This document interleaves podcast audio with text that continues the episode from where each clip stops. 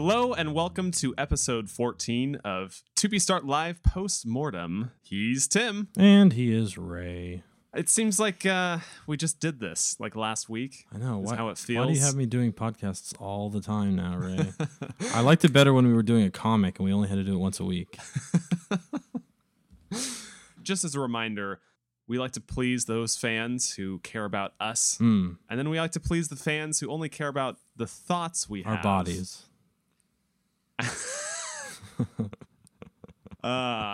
So what's up, Tim? Well, I've been working out a little bit, so wow, okay. No, let's not go there.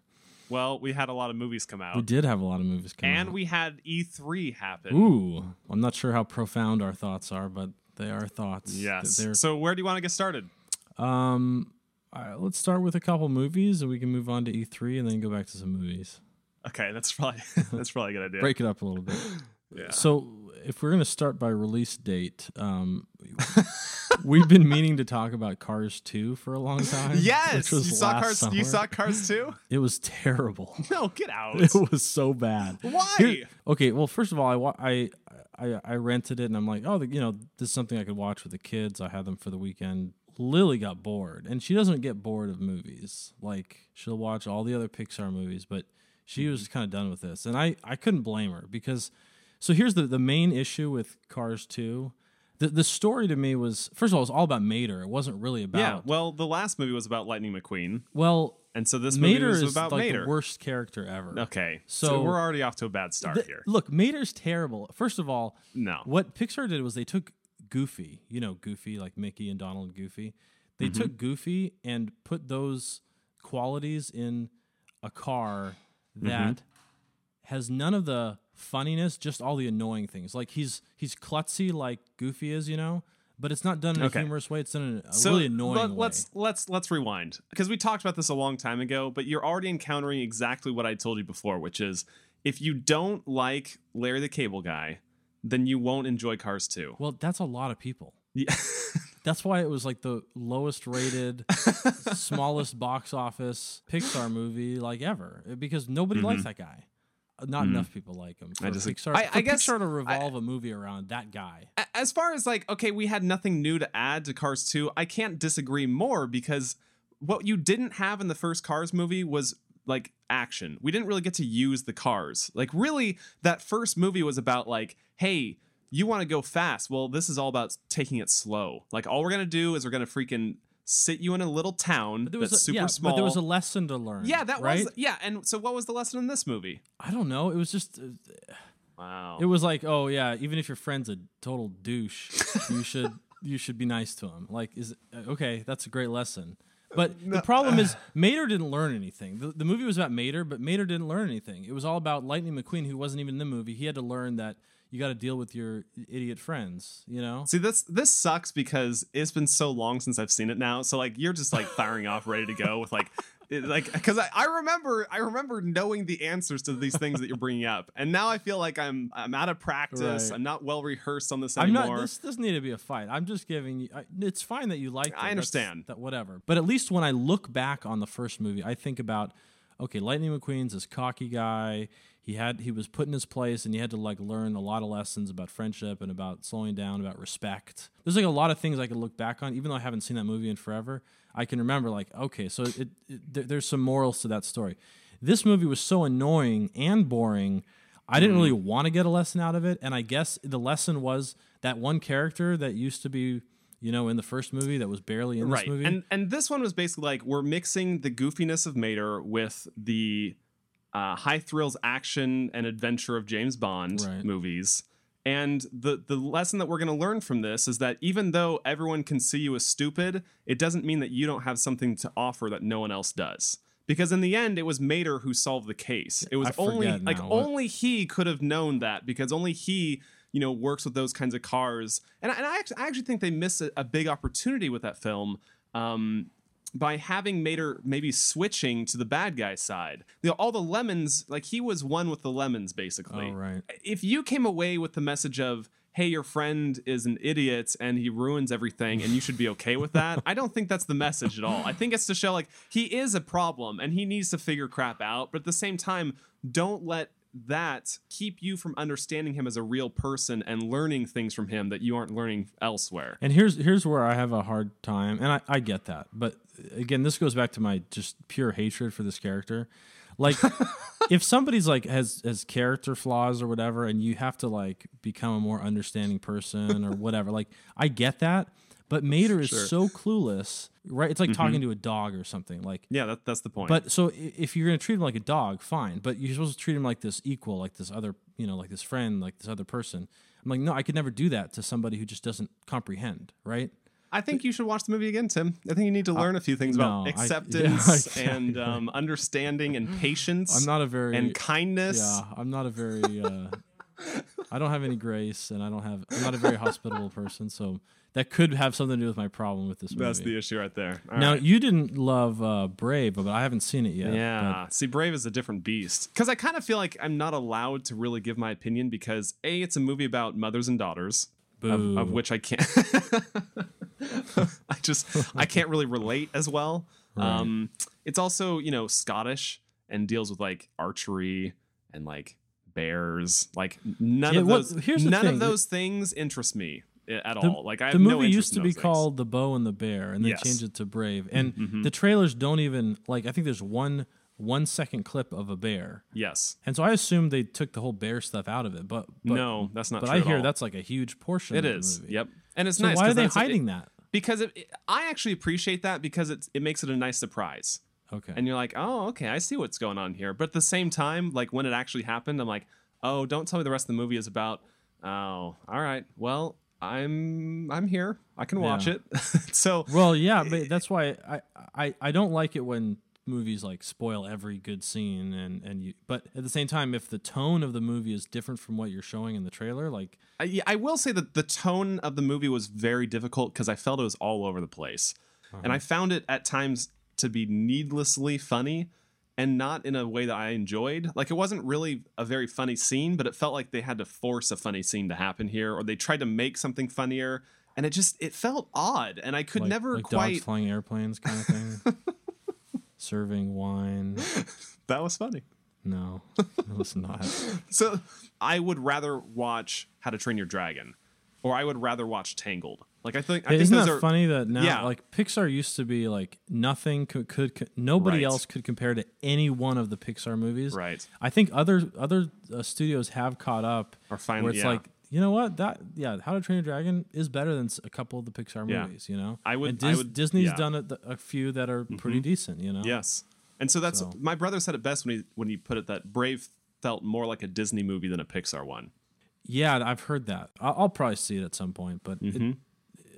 I'm more interested in Monsters University next year. Really? Okay. Yeah, like my brother and I probably couldn't care less about that movie. Yeah. Oh. It just doesn't do much for me. Clearly, there's some stuff to be said about Prometheus. Oh, my God. But let's leave that after our E3 break. Well, what else? What other summer movies have you seen? Tim, can I teach you a lesson in improv? Yeah. Mm-hmm. See, what happens is when someone says something, you don't say no, you say yes and. What did I say? So I said, hey, like, let's we'll get to Prometheus after our E3 thing. And you're like, yeah, but what other movies have you seen? Yeah, well, I didn't know you were segging right into the E3 right now. All right. You can cut it out anyway. We're clearly out of practice. I'm out of practice. That's fine. I'm gonna cut it out. I was just caught up in, I know I've seen a number of movies already, but I can't think of a single one. Well, okay, what have you seen then? See, this is the problem. Saw Magic Mike. No, I'm just kidding. I thought there were more. All right, go ahead. Make your little segue. E3. There. Okay, E3. Well, the fans have asked. Connected to video games. They've asked. Here we are, Tim. Did you get to watch the press conferences? I got the summaries. I didn't have time to watch all these. Well, then, I've got a special audio treat for you, Tim. Oh, please do. Because I know Reggie often is not the best announcer for Nintendo press conferences. What do you mean? But I've never heard him worse. I've never heard it worse than at this one. I'm telling you, at least 25% of the way in, I was like, please kill me. I couldn't take anymore. Like everything about Nintendo's press conference was just about as boring as I could possibly imagine it being presented. As far as audio goes, let's listen to a little bit here. Sure. Thank you, Mr. Miyamoto and Bill. And a hello and welcome to all of you here today at the Nokia Theater. Oh my gosh. And to many more who are watching online at e3.nintendo.com and also on Spike TV and MTV2. I love the cough at the end. Yeah. Has he ever heard of the word online? Because it sounds like that he just sang it for the first time. Like off of a card. This internet thing that Nintendo is not very good at implementing. It's like you could have had Siri do the press conference and it would have been more entertaining. And yeah, when Siri was the hit of the last Apple conference, right? The jokes. This is when he introduces Nintendo Land. And again, this is like the flagship title of the Wii U, might I add. Which like this is the game sad, that comes. Okay. Oh, gosh, yes. Comes with the console. So, and it's going to show you all that there is to know about why the Wii U is amazing. Welcome to Nintendo Land. If almost all the classic Nintendo franchises came together in a virtual theme park, and if that theme park became a way to start demonstrating the gaming magic of the Wii U gamepad, well, that would be Nintendo Land. That would be Sega Land? Xbox Land? PlayStation? No, Nintendo Land. Okay. Just going through the options there. Wow. And if I knew how to speak like a human being, and if we had anything better to show, my name would be Reggie. Oh, gosh. How do you screw that up? How do you screw up Nintendo Land? It's like... It wasn't even the land part. It was the name of the company, right? Oh, my gosh. I really should have watched the... oh, no, you would have hated... Like, if you read, like, the notes afterwards that other people read, you're like, oh, this is interesting. Okay, look at that. You know, like, you start to piece together in your own mind, like, what's important, what was cool. Like, but when you actually just listen to the press conference, it's like, gosh, this is horrible. Like, there's nothing fun here. Like, for as much as Nintendo's supposed to be fun, it was the most drab thing I could possibly be listening to. Yeah, Do you want to talk about the Wii U for a second, or... I want to play a couple more clips. Audio. Okay, let's more audio. Treat the fans to some audio. Do this one of Martin. Here's the problem: is they introduce other people on stage, but why don't you bring on people who can actually talk? Martin, welcome. It's great to have you here, and I think it's good to have Harley here. I'm still not so sure, and also a unique version of Batman: Arkham City. Thanks, Reggie, but don't be put off by Harley. You know how she is. It is a wonderful time. Oh my god! You know how she is. You know how she is. Was that Ubisoft or? No, frick. Shall we do Scott? Scott, yeah.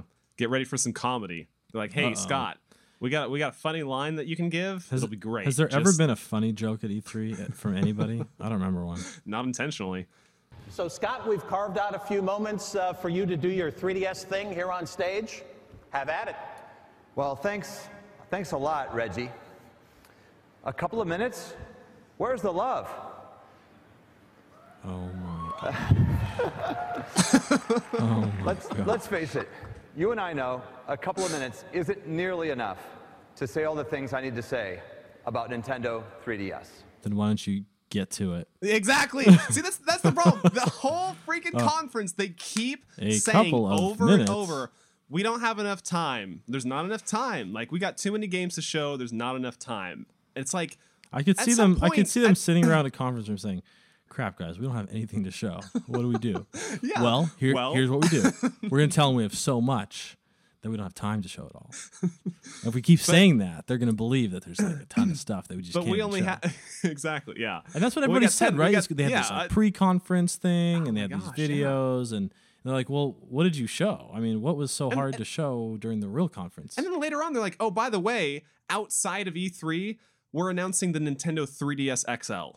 It's a 3DS with a 90% bigger screen. Right. And you're like, why didn't you show that? Yeah, at least that's something, right? Like, it's like you don't want people to buy it or something. To me, when you have a presentation, you present things that are like really exciting. Here's the thing. The point of the conference is, you know, you're going to pick up like one thought from each company, right? There's gonna be like that one game or that one feature, that one like big announcement. Mm-hmm. So some your buddy's gonna say, "Oh, what happened at E3? Like, you know, just give me the quick rundown." You're not gonna go through the whole conference. So what are you gonna say about Nintendo? Right.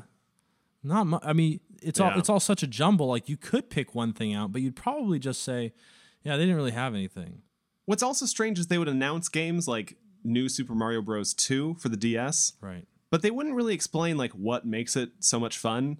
It's just kind of like, by the way, we have like here's the new Mario game, and you're like, yeah, but what about it exactly? Oh, well, you collect coins. Like, okay, so why does that need to be in a conference? How many Mario games have I done that before? Because we know you're not going to stop making Mario games, right? Like, there's nothing special about the fact that you're coming out with another one. Yeah, it's not until I read up more about that game, I'm like, okay, this actually sounds kind of fun. But the fact that the way they presented it to me made it seem like this is kind of not great. Like they needed like a whole new PR department or something because they. It's not that there's nothing to show, right? There is something to show. It's not groundbreaking stuff, but if you just frame it the right way, you'll say, maybe I should get a 3DS because I can think of all those games and all those features in those games that would make me want to play it, you know? So how do you feel about the Wii U now? Since, it's been a year since we first heard about it. I had a little more positive reaction to it than I think more people that I've heard from. Interesting. And that is, I got it a little bit more, I think. Like, I understood the direction they took. And I think that's because of what tablets have done in the last year. We're not so tied to the television anymore. And so to be able to continue playing the game, even if somebody watched something else, which will be the case in a lot of situations, or to have a second screen, the concept makes more sense now than it did a year ago. So without any kind of solid price, and I think I'm hearing $400 or something like that. Sure. Yeah. That's just, I'm not going to get one. That's for sure. I think the concepts are there. Right. But I think the actual execution isn't. Correct. Because like the more I learn about like the specifics about the Wii U, the more I'm like, oh, that's no, I don't want that. It's like it's not multi-touch. That's a problem in today's world because we're only moving away from that. It has like 3 to 5 hours of battery life for that controller. So it's like, not too excited about that. Like you need to like occasionally recalibrate it as well. Like it seems like I'll watch certain videos where they have to use it and it's like, oh wait, you got to hold it straight. We got to calibrate, it's right. Like, oh, it's those old like Wii problems that I was hoping would be fixed by now. Like we'd have better technology to work with. Right. And I think before the announcement, I'm like, okay, so they got to do something like big and groundbreaking. And I don't know why I thought they would do this because they really are kind of behind the times technology-wise. They've always sort of been there. But I thought, the way to make this work is to make that tablet like snap out and be an actual tablet like on the go. And it would have to have multi-touch, of course. But let it be housed in the controller or docked in the controller, when you're at home and playing games. But if it's a 7-inch screen or whatever, like a Kindle Fire or something like that, let you take it on the go and there's your. But that the problem there is it competes now with their 3DS space a bit, But that would make it more useful and make the justification of an extra couple $100 for a controller. Okay, well now I don't need a tablet. Like it'll do my calendar, my email, and whatever else, and plus I can play Mario on the go. I guess If I were to give one criticism of the entire show that I think hurts Nintendo the most, it's the fact that I'm not seeing any franchises being created because of this or being updated to today's standards. It's one thing to be like, hey, look, it's Pikmin 3. It's like, well, that's pretty cool. Does it have online multiplayer? Well, no. Yeah, how many years were we asking? They announced that, 3 or 4 years ago? Right. They mentioned it. And every E3, we're like, they didn't even say anything about it. Yeah, and now it's like, okay, here it is, and now we're making it work on the Wii U, right? Well, this is the thing. Like when you watch Pikmin 3, it looks nice, but it also looks like the game I played 10 years ago. I think. Like, I forget how long it's been. Why do I want to play that now? Yeah, it's like, what are you really adding to this? Like that makes this console worthwhile. Like why aren't I seeing again? I keep harking on this, but like. Online Pokemon game. Like, how cool would it be to friggin' have a massively multiplayer online Pokemon world? Like, Wii U could do that because it's all about the social stuff and all about interacting with your friends. And it's like, no, instead we get messages about, when you upload a message, it might take about a half hour to show up. Right. And it's like, what? This is so backwards. I'm always disappointed with with them because they do have those all those classic franchises that you want to see updated or you want to see just take advantage of what technology can do today. I see a lot of indie developers that do far more exciting things than Nintendo does. Yeah, I just don't get it, you know? So disappointing for Nintendo for sure. What did you think of Microsoft and Sony? So Microsoft seemed to be really focused on technology. Yes. Again, it's expanding the Xbox beyond just playing games. I would say it's expanding Microsoft beyond just the Xbox. Right. I think I think what they want to do is that they've had a lot of success with the Xbox. So expand that success to other areas that they haven't had a lot of success with, such as tablets and smartphones, for instance, you know? So they're doing, and of course they are a technology company first. So I think they are finally kind of getting it in those other areas. And we could even touch on the Microsoft Surface tablet, which I think in a lot of ways is really... Oh, it's great. Great. I mean, it's like, wow, it's Microsoft came out with a piece of technology that's really exciting. Like, when's the last time that happened? You know, it's crazy, right? But it's weird. What's also weird is it seems like a lot of...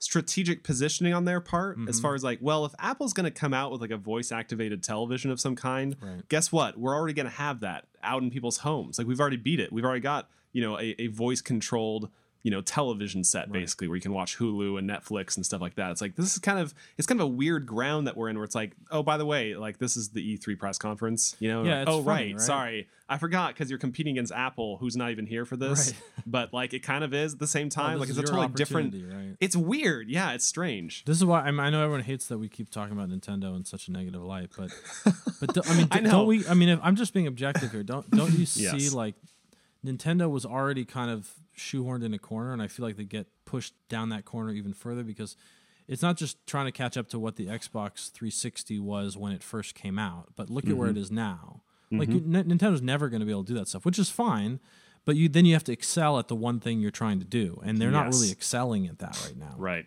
I will say I was excited for Halo 4. I thought that looked pretty interesting. It was kind of like a weird Metroid meets Halo kind of game. Right. We had like visor stuff, and but I thought that was a good example of, hey, here's a really great game that we have, and it's so good that we're just going to show gameplay from it. Right. With stuff like Pikmin 3, they had to like tell us about it, about why it's cool or like what you can do now. It's like, why don't you just show us? Like, why don't you just play it? Like, just show us how great it is. Like, let it stand on its own merits, basically. Sony, I'm trying to remember what... I forget, too. It's probably not a good sign. Oh, well, first of all, can I just say about this freaking PlayStation All-Stars Battle Royale thing? Oh, I don't even know what that is. Oh, are you serious? Oh, my gosh. I saw that. Oh, well, ladies and gentlemen, let me introduce you. It's like a Smash Brothers clone. Oh, you know, I did hear. Okay, yes. It's really depressing to have. Here's what's funny to me, basically. I feel like I've been talked down to by like the elite, like hardcore crowd about like Smash Bros being so like kiddie and stupid. Right. And then they come out with this game, which is by far lame in comparison to Smash Brothers. Like, the characters aren't really brought to life very well. There's no consistency in the art style. Like, everything just feels like kind of forced into one screen. It's not exciting. And the gameplay itself, it's like, hey, what are the most boring modes of Smash Brothers? Like, well, coin match. And all right, let's make that how you play the game. Like, this is a very forced, poor man Smash Brothers, and everyone's like, isn't it awesome? And I don't get it. Yeah, well, you're not the right person for somebody to ask, isn't this awesome, right? I mean, yeah, I think it's just it's smart to make that game, right? Yes. Because clearly. If you're not a Nintendo guy, then you've been hearing so much about Smash Brothers and probably dissing it because you can't play it. And now you have your own. And you're like, oh yeah, this is great, right? Yeah. It does not look good though. It certainly really doesn't have the star power. Not literally, you know. No, I'm not. The star power isn't as important to me.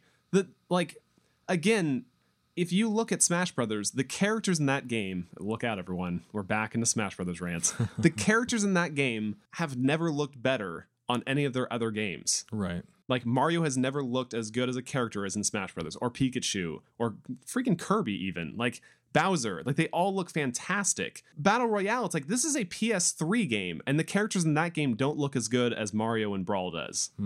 Is that supposed to come out soon, or do you think that's just they haven't? I'm not sure. Refined it. I haven't cared enough to look it up. Yeah. Well, there was three games that did impress me quite a bit. Halo doesn't really do it for me, so that's not one of them. The Star Wars 1313, did you see any footage on that? I didn't. that looks really well done. Like nice, like a truly cinematic Star Wars. Mm-hmm. So many times you get this like AAA title that, you know, the gameplay might be a lot of fun, but I'm sorry, the script is terrible. You know, the game that. The game that stands out a lot of times is Uncharted. Is, you know, Uncharted 3 was really cinematic, and yes, it seemed to have a good script for a video game. We're finally approaching games in like as real entertainment as opposed to just like kid.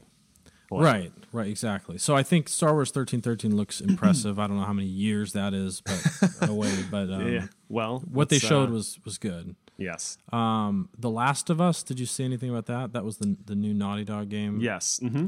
That looks really good. It looks like the Uncharted 3 engine, but but again, that, you know, that series has been so good that it's great for to see them do something a little different. You know, I also thought Watch Dogs looked really that was my third too. I was gonna say, and very ambitious. So we'll see how.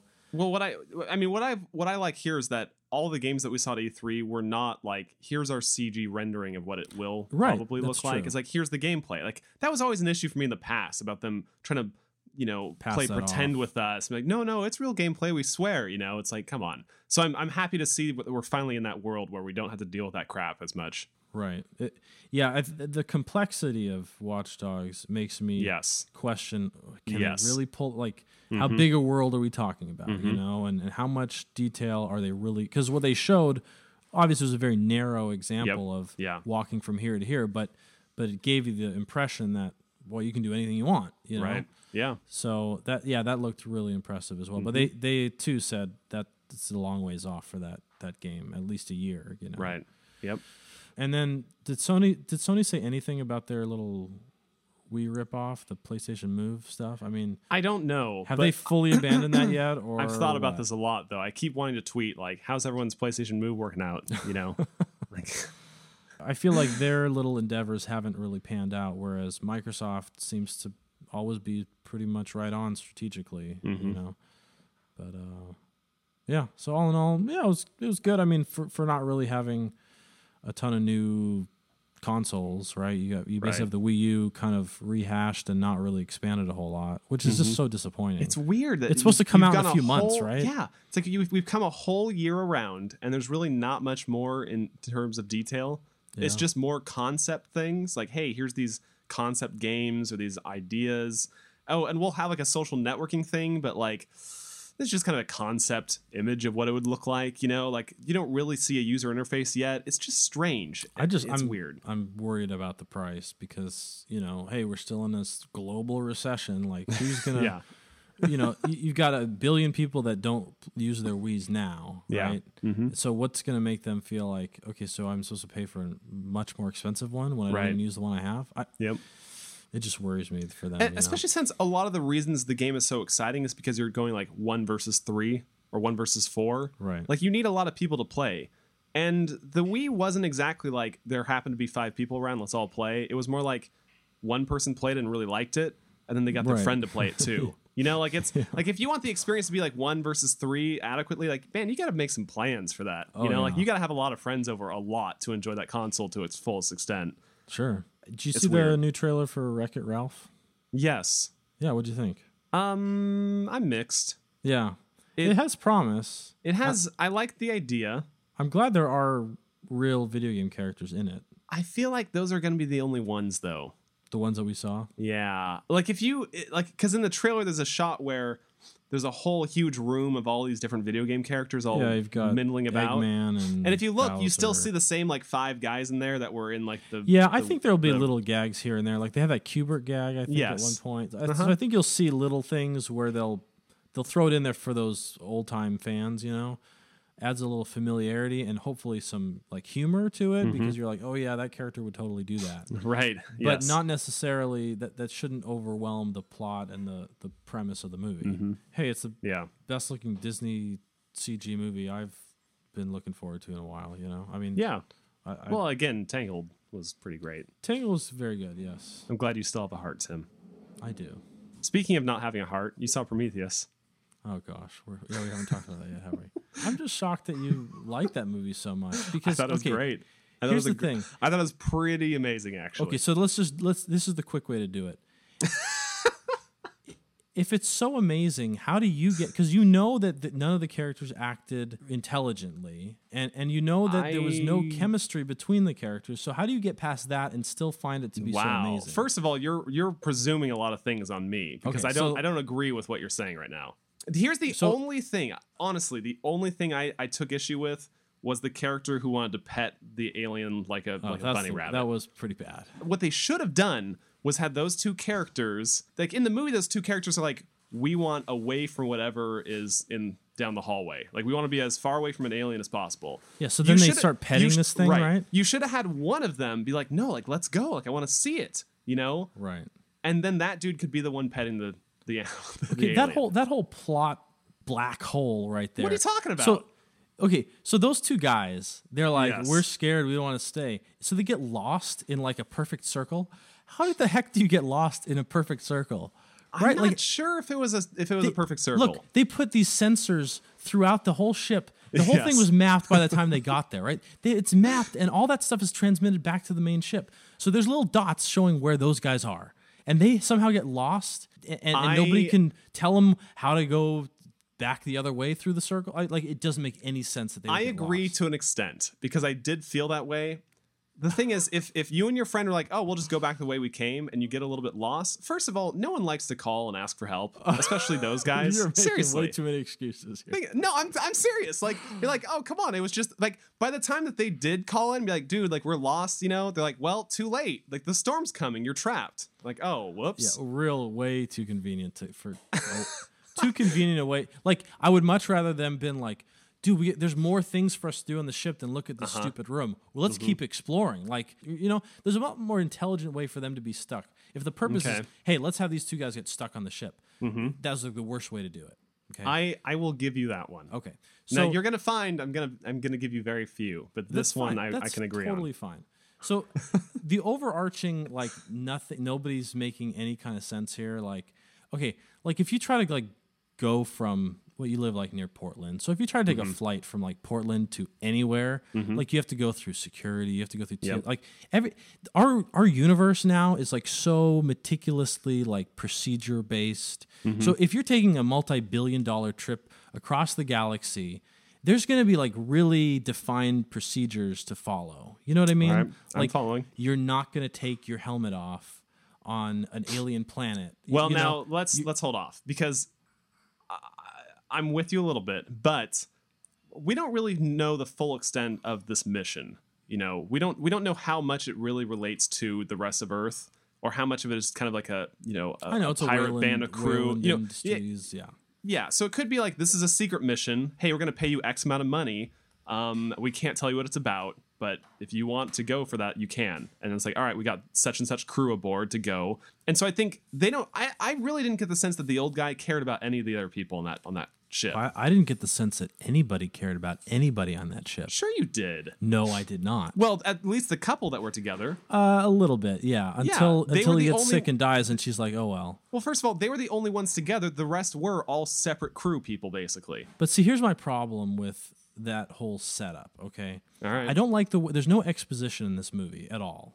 So there's no like getting to know who the characters are, or what they're about, or what their motivation is. Like, everyone's motivation is just like, I hate the rest of you, and I just don't want to be around you. Like, that's everybody's motivation in the movie. No. So there's no exposition. There's no chemistry between anybody except maybe that couple. Okay, I'll give you that. There's some... what if everyone's reason for going was, I want to get paid for this? Like, they're paying really well. Then that's a really poor movie. What? Why can't that supports the story? That's everybody's motivation? Except for the couple? That's the only way they can get this kind of crew on board this kind of mission, where they'll probably all die. It's like, we're not going to tell you anything about it, which is why you're not going to get briefed until we show up. We're going to pay you X amount of money for it. Are you in, or are you out? Like, sure, I'm doing it for myself. Sweet, you're on board. You have that, just that one couple who's going, who knows about the mission and cares about the mission. The old dude doesn't care about the mission. He cares about his own selfish things. So he doesn't care about anybody else. And everyone else is there for their own purposes, of which we don't fully know or need to know. But I feel like when you don't know, like, when there's no character development whatsoever, it's like, why is this person here? What is this person about? You know, who does this person care about? When there's like none of that there, like, when everybody dies, you don't give a rip. Did you care when the guy that touched the weird mix of male and female genitalia alien. Like when he touched that thing, like I didn't care about him, but I did care about the where this alien could be going next. I cared about the people that it was going to happen to soon. Let me ask you this: the ship captain. Okay, let me ask you. Stop. What about the first Alien movie? Did you feel a lot for all the characters in that film too? Like, boy, I really hope this. The guy wandering around saying "Here, kitty, kitty." Like, did you ever care about that guy? I'm not going to compare the movies for two reasons. One, I was a kid when I saw the Alien movies, and it's been so long. Like, I couldn't tell you very much about them at all. Gotcha. See, and I just saw the first Alien for the first time a couple weeks prior to Prometheus. Well, that's probably good because the reason I'm not going to compare them is because they don't want you to compare them. They wanted Prometheus to stand on its own. The guy I went to see the movie didn't even know about the connection. I've heard this from a lot of people. I didn't even know it was an Alien movie until the last scene. You know, right? So that was kind of their goal, is to not tie it too much. Yes, the Alien, because they want it to be accessible to everybody else. Like, it should stand on its own as a good sci-fi flick. Sure.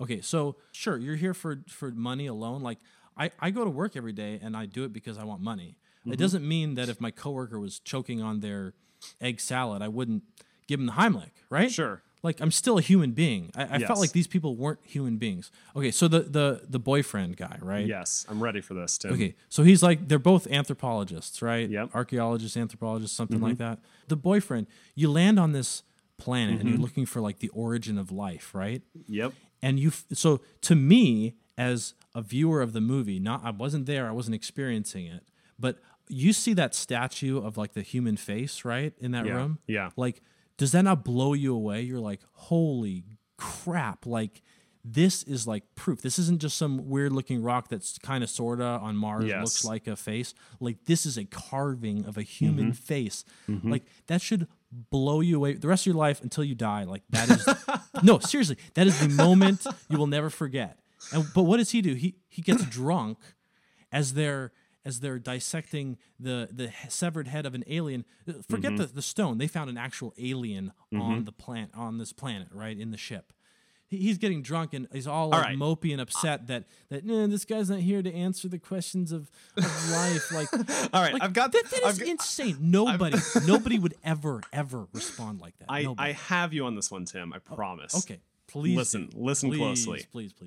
And this is gonna make you laugh, but it has a lot to do with expectations.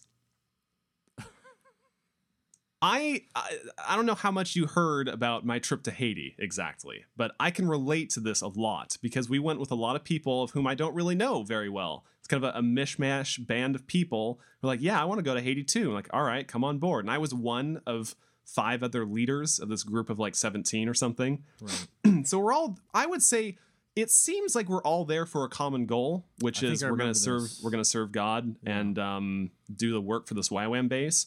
But when you show up, it turns out people have other stuff going on in them. And I don't really know much about these people or their past or what else is going on in their life. And stuff starts to come out when they're pressed. And their normal, happy, everyday self, maybe back in Salem, is much different when you're in Haiti, to the point that one of the other leaders actually choked a different leader. He was so angry, he choked one of the leaders out. And you're like, what? Why would you do such a thing? And from his own explanation, it was like, well, last time I was in Haiti, everything seemed different. Roads that weren't paved are paved now. You know, the water damage on the walls is cleaned up and fixed. Before we were feeding people, feeding children. Now we're just painting houses. It's not what I expected. And I feel like our role isn't as important as what it was last time. And because of that, he feels like he's not being heard or listened or respected. And he ends up choking someone out. And you're like, wow. What? Like, why wouldn't this be enough? I think a trip to Haiti should be more than enough. It should be an experience for your lifetime that you tell your kids. No, it's enough. You actually blow up over it. And I think something similar happened here, where this person, you know, again, he's dating a girl who can't have kids. So already you got some kind of issues with the relationship there. Maybe he hoped to have kids. Now he can't. He's stuck in this relationship. He's got issues. So, all right, who knows what else is going on in his life? But for sure, in the movie, he's been, you know, going to these different archaeological sites, you know, excavating ruins, be like, hey, here's all these signs towards a different world. And basically, it could very well be he shows up expecting something. And instead, what does he find? This totally, you know, desolate planet with just a couple little freaking pods where you go inside and, oh, look, there's basically a tomb.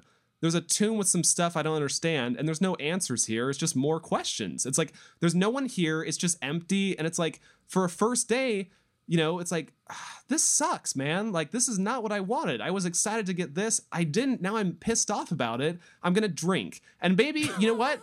Maybe he has an alcohol problem. Who knows, right? Like, maybe who knows? There was no exposition in this movie, right? So you wouldn't know. But you know what? I didn't know a lot about the air people I was going to hit it with either. But guess what? I was there with them, and then that's the experience. I don't really know about some of them. And then I kind of learn more based on their actions. Maybe this person drinks a little more than normal people do. Regardless, maybe he would have been fine the next day. You know, like, okay, had some troubles last night. I'm over it. I'm moving on. I got a little, you know, you're right. I should appreciate the good times. Who doesn't have a bad day? This dude has a bad day because of his own expectations. And then, unfortunately, he gets infected because of it. And then we don't really get to see a good ending for him. Yeah. Look, I understand what you're saying. I will just never buy that argument. When you're in space on an alien planet and meeting alien life for the first time, I'll never buy that argument. Like, you know, we did just find the first alien life form ever in the history of humanity, but I'm on my period, so therefore I'm gonna have a hissy fit about it, right? Like, I just don't buy it. Like, I get what you're saying, and maybe that's what they're going for here, but it just doesn't. It doesn't make sense to me. Like, I'll when your second kid was being born, did you ever have like a bad hour or something in there where you're like, gosh, this sucks so hard? Maybe, but not right when the baby's coming out. I'm not going to start like drinking. Well, like, I thought that he would be 8 pounds, 7 ounces, not 8 pounds, 4 ounces, right? Like, I'm not going to do that. But okay, but that's again, a good. Didn't your wife's pregnancy like go like 24 hours or something? The first crazy one, yeah, or I guess the delivery, the birth, not the pregnancy, but right. The 24-hour pregnancy was the one in the movie. Did you like show up like ready to have that baby, and then it's like freaking 20 hours later, like, God, is this freaking not done yet? Like, you want to see the baby. This guy wants to see like the answers. Instead, he's just getting clues, and like he's excited for the answers. But how much longer is it going to take till I get the answers? It's pissing him off. How can it piss you off? You were asleep for 2 years, so you're awake. You go to sleep. Two years later, you wake up and within like 15 minutes, and that's the other thing I don't really get. Again, this feels so rushed. Sure, like they're like, oh, you know, it's like sundown in like an hour. We've waited 2 years to get here, but yeah, let's go. Let's not take the night to prepare. Well, first of all, they said like a trip. They explained that they didn't. Most of the people didn't want to go, but it was a couple of the characters like, no, like, let's go now. I'm not going to wait. But see, I don't. Like, let's go. And he kind of rushes into it. Like this is a multi-trillion-dollar. You know, voyage. You're not going to be like on a whim, like, oh yeah, let's just go. Like, we got an hour. The old guy leading the trip, I don't think he cares about any of those people. So for him, it's like, do whatever you want until later on. Yeah, so it's like, who cares? They all chose to do their own thing. Here's the thing. We were in Haiti, and we had a couple people who wanted to sneak out at night to go to clubs. Now, we have people guarding where we live with like shotguns and stuff, and they didn't want the leaders to know. How smart is that? That right. A couple, again, adults, some of which who have children, wanted to sneak out and freaking go to a club at night. It doesn't make a lot of sense, does it? But yet it happened. It happened. I guess that's why I can relate so well to this movie, perhaps, because we had a lot of weird, crappy behavior on that trip that was crazy and mind blowing. But that's how people work. People are interesting creatures. Okay, but in a movie, like, all right, it just doesn't work. You don't have, yes, in real life, people act nonsensically. It doesn't make sense. But when you're trying to display like, oh, here's this character's motivation, here's this person's story, here's how they resolve this, and they're just acting totally abnormal, like, that doesn't make a coherent movie. It's not well written, because this isn't real life. It's like somebody writing a script and like trying to come up with, oh, this is how we get from here to here, and it just doesn't work. And I compared it a little bit to Sunshine. I don't know if you've seen that movie. No, I haven't. But I highly recommend you watch it, because while it's not a perfect, it's my favorite movie, but it's not a perfect movie. There are the tone changes quite a bit from beginning to end, but it's similar in a lot of ways, where there's a ship with a certain number of people going for this mission, and a lot of similar types of things happen or whatever, but you care deeply about these characters. And when one or more of them die, you're like, oh my gosh, like that. Right, right. Like each one is handled so well. Each death, each, you know, every event is handled so thoughtfully mm-hmm. that you care deeply about what's happening to them. And there's like redemption and there's perseverance. And like a good sci-fi movie to me, good science fiction, like tells you something about like the human condition or something mm-hmm. about like what, you know, some good quality in humanity, like hope or perseverance or, but I feel like the movie had pretty good special effects. It lacked in every other area for me. What I think this movie brought attention to, which is really interesting, was basically the war between self-sacrifice for the greater cause versus self-dependence and living forever at the expense of everyone else. There's a lot of those themes going on all at the same time. The old guy wants to live forever. You have the boyfriend who is being a punk, obviously, but when he gets infected, he's like, kill me. Like, I'm going to sacrifice myself. Kill me. We won't have this, you know, carry on as a problem.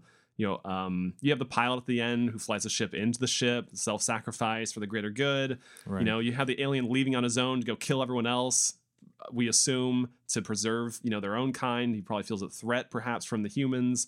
So I think that there's those kind of themes going on. I'm like, I'm much more in tune with that stuff. Yeah, it's pretty cool. You know, when you say that, I can see it, but it wasn't. I feel like it was executed really poorly, mm-hmm. so that I didn't get that. I was just like, I mm-hmm. hate. Let me just tell you, Sarah's been through a couple C-sections, so you're not going to be like jumping across the Grand Canyon right after getting a C-section. Like that's just not. Right. Going to happen no matter what future you're in. Though I will argue, we don't know what the advances are in medicine. Okay, and the other thing is that little thing like, oh, it's only for men. Sorry, we only had 8 gigs of memory on this Apple device. We should have spent an extra $100 and gotten the 16 gig version, which could have been programmed for women too.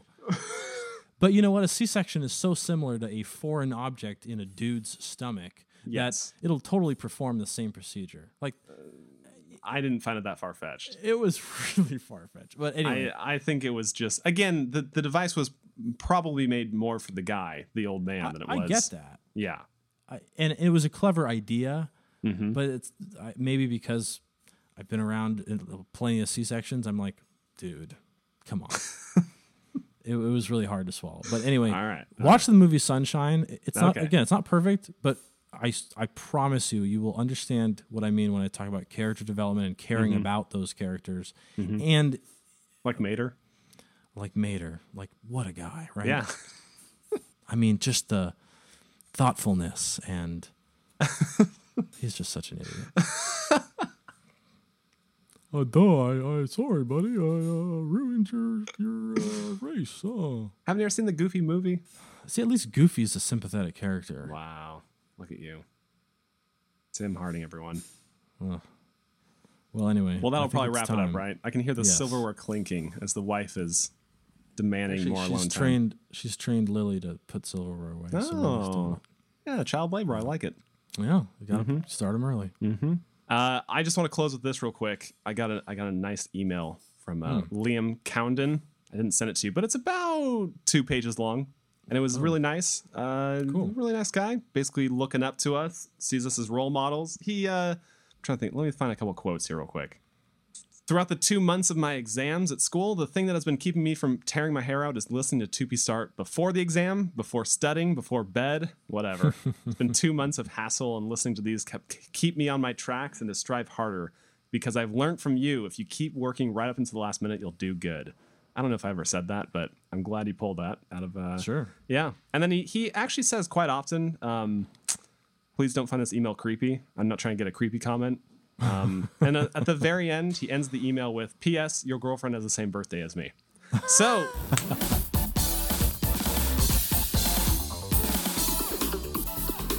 that'll do it for this edition of To Be Start Live. Thank you, everyone. And we will be back soon, hopefully, with another episode.